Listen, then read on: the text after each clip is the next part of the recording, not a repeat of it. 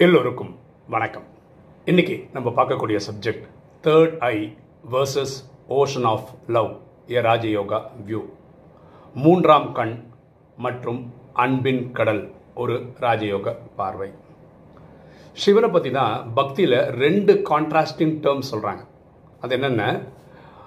நெற்றுக்கண் திறந்துருவார் உலகத்தை அழிச்சிடுவார் ஓகேவா அப்படி சொல்கிறாங்க அழிக்கிற கடவுள் அப்படின்னு சிவனை சொல்கிறாங்க காலனுக்கெல்லாம் காலன் அப்படின்னு சிவனுக்கு சொல்கிறாங்க சிவன் சொத்து குல நாசம். அதாவது சிவனோட சொத்து வச்சுருந்தா குலமே நாசமாயிடும் அப்படியும் ஒரு ஸ்டேட்மெண்ட் சொல்கிறாங்க இதெல்லாம் அழிவு சைடில் சொல்கிறது அதே சிவனை வேற ஒரு சைடில் என்ன சொல்கிறாங்க அன்பே சிவம் அப்படின்னு சொல்கிறாங்க எப்படி ஒருத்தருக்கே வந்து கோகாரணம்னு சொல்கிறாங்க ஒரே சைடில் அன்புன்னு சொல்கிறாங்க எப்படி ஒரே ஒருத்தருக்கு ரெண்டு டெஃபினேஷன் கொடுக்குறாங்க?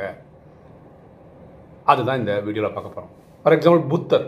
புத்தரை வந்து என்ன சொல்கிறோம் அமைதியானவர் அன்பானவர் அப்படின்னு சொல்கிறோம் அவரையே வந்து கோவக்காரர் எங்கேயா சொல்கிறாங்களா கிடையாது. ஆனால் சிவனுக்கு மட்டும் எப்படி ரெண்டு டேர்ம் இருக்குது கோவக்காரரும் அவர் தான் காமிக்கிறாங்க. அழிக்கிறவரும் அவர் தான் காட்டுறாங்க. ஒரு சைடு அன்பு காட்டுறவர் அவர் தான் சொல்கிறாங்க இது பக்தியில் ஒரு குழப்பம் தரக்கூடிய ஒரு ஸ்டேட்மெண்ட் இது ராஜயோகத்தை வச்சு நான் அதுக்கு விளக்கங்கள்லாம் கொடுக்குறேனே. ஒன்று நெற்றிக்கண் திறந்தா அப்படியே உலகத்தை அழிச்சிடும் ஆக்சுவலாக நெற்றிக்கண்ன்றது மூன்றாம் கண்.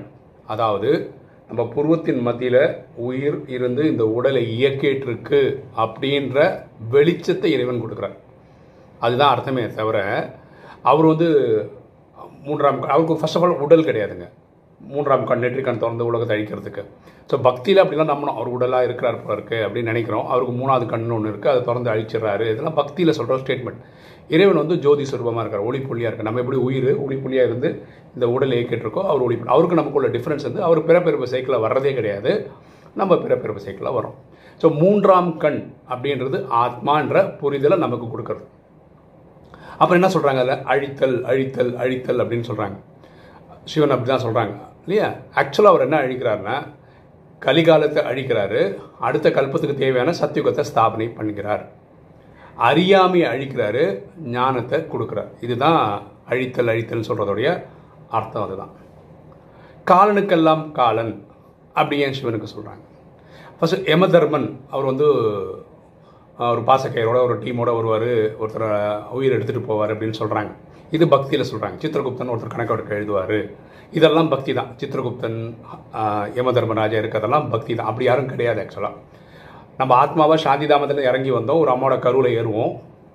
அப்புறம் பிறப்போம். இதுக்கு யாரும் கொண்டு வந்து விடணும்லாம் அவசியம் இல்லை. இது இப்படி தான் ட்ரமல் நடக்குது. இறக்குறதுன்றது வந்து ஆத்மாவானது இந்த கண்ணாடி உடல் ஒன்று இருக்கும் சூட்சம உடல்னு சொல்கிறோம் அதோட சேர்ந்து வெளியே வந்து அது பெருமாறணும் இது ஆட்டோமேட்டிக்காக நடக்கும். இதுக்கு வந்து யாரோ ஒருத்தர் வந்து பாசக்கேரெல்லாம் போட்டு தூக்கிட்டு போகணும்னு அவசியம் கிடையாது. ஸோ யமதர்மன் ஒருத்தர் கிடையாது. அப்போ சிவனுக்கு ஏன் காலனுக்கெல்லாம் காலன்?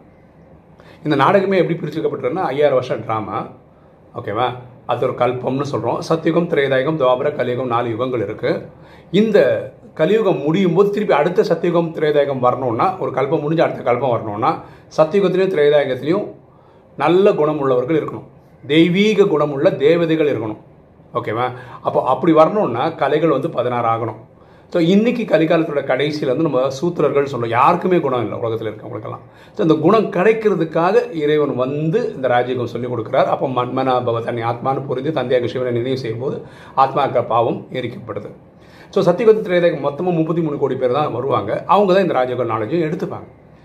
ஒன்ஸ் இந்த முப்பத்தி மூணு கோடி பேரும் ரெடி ஆகிட்டாங்கன்னா இது கலிகாலத்தோட உச்சத்தில் இருக்கிறதுனால அவங்களுக்கு இந்த இடம் வேண்டாம்னு நினைக்கும் போது உலகப்போர் மூன்று நடக்கும். அமெரிக்காவுக்கு ரஷ்யாவுக்கு நடக்கும். இவங்க கூட ரெண்டு டீம் பிரிஞ்சிருவாங்க காலி பண்ணிடுவாங்க. அப்போ பூமியோட ஜனத்தொகை ninety nine point nine nine percent இறந்துருவாங்க. அந்த ஆத்மாக்களை நான் உடல் எடுத்துன்னு போகிறது ஒரு அர்த்தம் கிடையாது. ஆத்மாக்களை மட்டும் இறைவன் திருப்பி வீட்டுக்கு கூட்டிகிட்டு போயிடுவார். அதனால் அவருக்கு காலனுக்கெல்லாம் காலன். யமதர்மன் சொல்லும்போது ஒன்று ரெண்டு பேர் அங்கங்கே டிக்கெட் எடுக்கிறாருன்னு அர்த்தம்.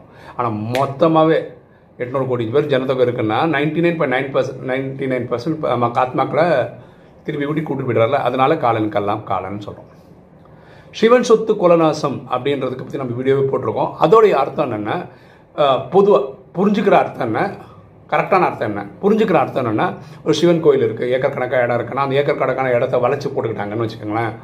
அவன் வந்து யார் வளைச்சி போட்டாங்களோ அவங்களுக்கு வந்து அவங்க ஜென்மத்துக்கு ஜென்மம் அவங்க பர பரம்பரையே கஷ்டப்படுவாங்க அப்படின்றது பக்தியில் சொல்லக்கூடிய ஸ்டேட்மெண்ட் ஆனால் ராஜயோகத்தோட ஸ்டேட்மெண்ட் என்னென்னா சிவன் சொத்து குலநாசம்னா நீங்கள் எப்போ இறைவனை ஏற்றுக்கிறீங்களோ இந்த ராஜயோகம் கற்று கற்றுக்கிட்டும் போது நீங்கள் ஏற்றுக்கிட்டீங்களோ அவர் சொல்கிற ஸ்ரீமத் ஸ்ரீனா உயர்ந்த மத்துனா வழி அது வழி நடக்க ஆரம்பிச்சிங்கன்னா மன்மனாபவ தன்னை ஆத்மானு புரிந்து தந்தையாக சிவனை நினைவு செய்தீங்கன்னா கடந்த அறுபத்தி மூணு ஜென்மமாக அதாவது துவாபரத்தில் இருபத்தொன்று கலியில் நாற்பத்தி ரெண்டு பிரிவுகளை நம்ம செய்த பாவம் எரிச்சிட்டோம்னா நூற்றுக்கு நூறு பாஸ் பண்ணிட்டோம்னு வச்சுக்கோங்களேன்.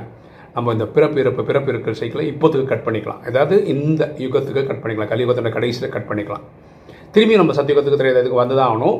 ஆனால் இந்த பிறப்பு இறப்பு சைக்கிளை கட் பண்ணுறோம் பார்த்தீங்களா பொதுவாக நம்ம சொல்லலாம் ஒருத்தர் வந்து ஒரு குடும்பத்தில் பிறக்கிறார் இறக்குறார் அடுத்த குடும்பத்தில் பிறக்கிறார். அப்படியே போயிட்டுருக்கு இல்லையா? இந்த செயின் அப்படியே கண்டினியூஸாக போயிட்டுருக்கு இல்லையா? இந்த செயின் அறக்கிறது தான் சிவன் சொத்து குலநாசம். சிவனுடைய சொத்து ஸ்ரீமத் அது கொடுக்குறாரு. அதை நம்ம ஃபாலோ பண்ணிட்டிங்கன்னா இந்த பிறப்பு வரக்கூடிய குலம் நின்றும். அந்த செயின் கட் ஆகும். அதுதான் சிவன் சொத்து குலநாசம். புரியுதுங்களா? ஸோ இறைவன் நம்ம நினைக்கிறப்ப கோவக்காரெல்லாம் கிடையாது. இந்த புரிதல் வச்சுக்கணும். இந்த விஷயத்துக்கு வரும் அன்பே சிவம். சிவன் அன்பு தாங்க. அதில் டவுட்டே கிடையாது. ஓஷன் ஆஃப் லவ் தான். இப்போ நம்ம ராஜயோகம் கற்றுன்னு இருக்கோம். இந்த ராஜயோகத்தில் என்ன சொல்கிறாங்க அஞ்சு விகாரங்களை ஜெயிக்கணும். காமம் கோபம் அகங்காரம் பற்று பேராசை ஜெயிக்கணும். இதுக்கு நம்ம முயற்சியும் பண்ணிகிட்ருக்கோம் ஒரு நாள் காலம்பரை ஆரம்பித்து நைட்டு படுக்க போகிறதுக்குள்ளே இது அஞ்சில் ஏதாவது ஒன்று நம்ம தெரிஞ்சோ தெரியாமலேயோ பண்ணிடுறோம். ஓகே உடனே இறைவன் வந்து அழிச்சிடாரு துக்கம் கொடுக்குறா அப்படி கிடையாது. அடுத்த நாள் இனிமையான குழந்தைங்களேன்னு சொல்லிட்டு திரும்பி கிளாஸ் எடுக்கிறார். அவ்வளோ அன்பு நமக்கு. இறைவன் நம்மளை பார்க்குறது வந்து இன்றைக்கி ஸ்டேஜை பார்க்கல. கடைசியில் சத்தியுகத்தில் நம்ம ராஜாவாக வர்றோம் இல்லையா? அந்த ஸ்டேஜ் தான் அவர் பார்க்குறாரு.